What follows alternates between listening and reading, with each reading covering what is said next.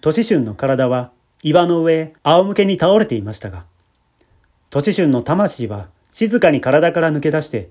地獄の底へ降りていきました。この世と地獄との間には暗血道という道があって、そこは年中暗い空に氷のような冷たい風が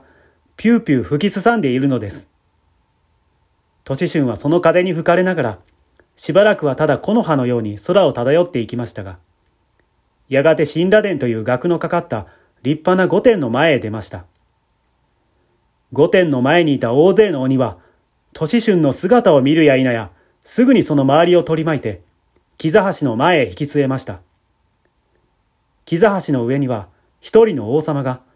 真っ黒な着物に金の冠をかぶって、いかめしくあたりを睨んでいます。これはかねて噂に聞いた、閻魔大王に違いありません。都市春はどうなることかと思いながら、恐る恐るそこへひざまずいていました。こら、その方は何のためにガビ山の上へ座っていた？閻魔大王の声は、雷のように木座橋の上から響きました。都市春は早速その問いに答えようとしましたが、ふとまた思い出したのは、決して口を聞くなという鉄管師の戒めの言葉です。そこでただ頭を垂れたまま、推しのように黙っていました。すると閻魔大王は、持っていた鉄の尺を上げて、顔中の髭を逆立てながら、その方はここどこだと思う速やかに返答すればよし。さもなければ時を移さず、地獄の呵責に合わせてくれるぞ。と、いたけ高に罵りました。が、土地春は相変わらず、唇一つ動かしません。それを見た閻魔大王は、すぐに鬼どもの方を向いて、荒々しく何か言いつけると、鬼どもは一度にかしこまって、たちまち都市春を引き立てながら、神羅殿の空へ舞い上がりました。地獄には誰でも知っている通り、剣の山や血の池の他にも、消熱地獄という炎の谷や、極寒地獄という氷の海が真っ暗な空の下に並んでいます。鬼どもはそういう地獄の中へ、変わる変わる都市春を放り込みました。ですから都市春は無残にも、剣に胸を貫かれるやら、炎に顔を焼かれるやら、舌を抜かれるやら、皮を剥がれるやら、鉄の杵に疲れるやら、油の鍋に煮られるやら、毒蛇に脳みそを吸われるやら、熊高に目を食われるやら、その苦しみを数え立てていては、到底再現がないくらい、あらゆる攻めくに合わされたのです。それでも都市春は我慢強く、じっと歯を食いしばったまま、一言も口を聞きませんでした。これにはさすがの鬼どもも呆れ返ってしまったのでしょう。もう一度夜のような空を飛んで、神羅殿の前へ帰ってくると、さっきの通り都市春を木座橋の下に引き据えながら、御殿の上の閻魔大王に、この罪人はどうしても物を言う景色がございません。と、口を揃えて言上しました。閻魔大王は眉を潜めて、しばらく思案に暮れていましたが、やがて何か思いついたと見えて、この男の父母は、畜生道に落ちているはずだから、早速ここへ引き立ててこい。と、一匹の鬼に言いつけました。鬼はたちまち風に乗って、地獄の空へ舞い上がりました。と思うと、また星が流れるように、二匹の獣を駆り立てながら、さっと神羅殿の前へ降りてきました。その獣を見た都市春は、驚いたの驚かないのではありません。なぜかといえば、それは二匹とも、形はみすぼらしい痩せ馬でしたが、顔は夢にも忘れない、死んだ父母の通りでしたから。こらその方は何のために、ガビ山の上に座っていたか、まっすぐに白状しなければ。今度はその方の父母に痛い思いをさせてやるぞ。都市春はこう脅されても、やはり返答しずにいました。この不幸者めがその方は父母が苦しんでも、その方さえ都合が良ければいいと思っているのだな。閻魔大王は、神羅殿も崩れるほど凄まじい声でわめきました。撃て鬼どもその二匹の畜生を、肉も骨も打ち砕いてしまえ鬼どもは一斉に、はっと答えながら、鉄の鞭を取って立ち上がると、四方八方から二匹の馬を未練未釈なく打ちのめしました。鞭は隆々と風を切って、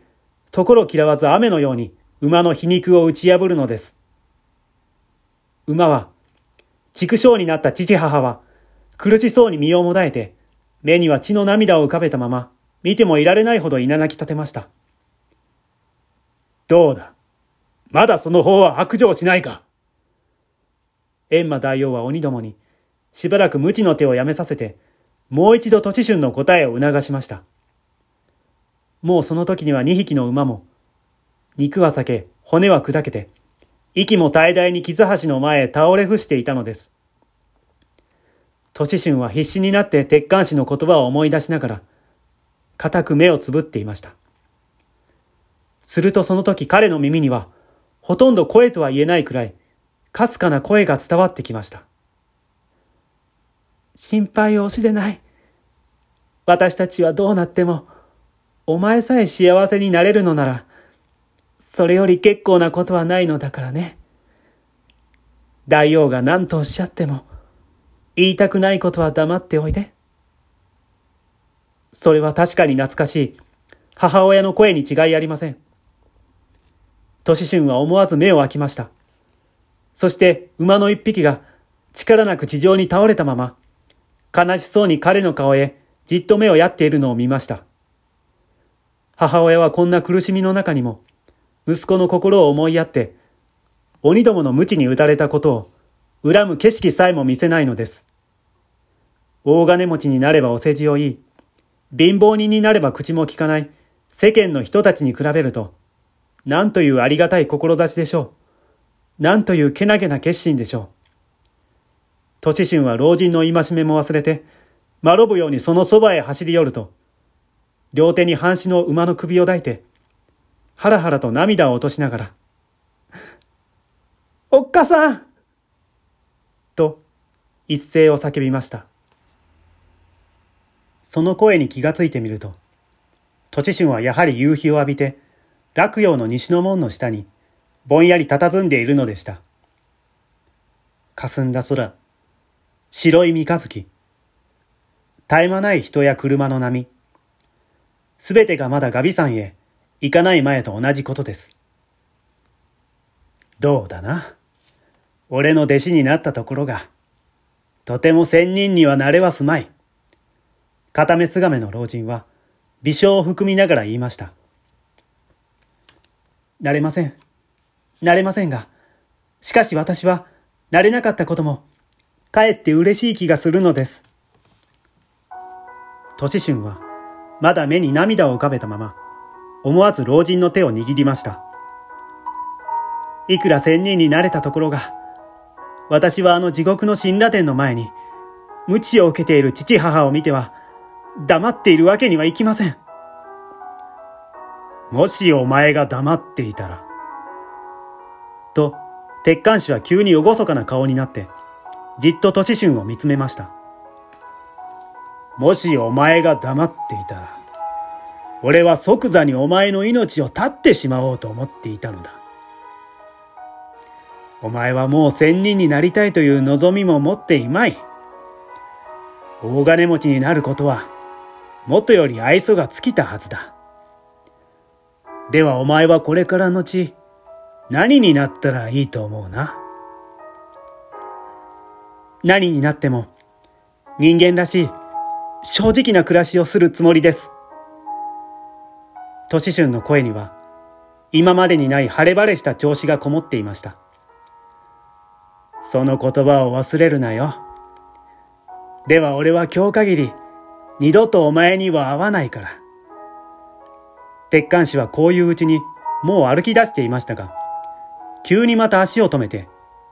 年春の方を振り返ると、おお、幸い今思い出したが、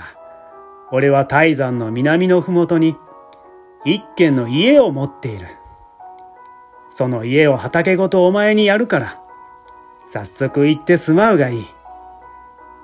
今頃はちょうど家の周りに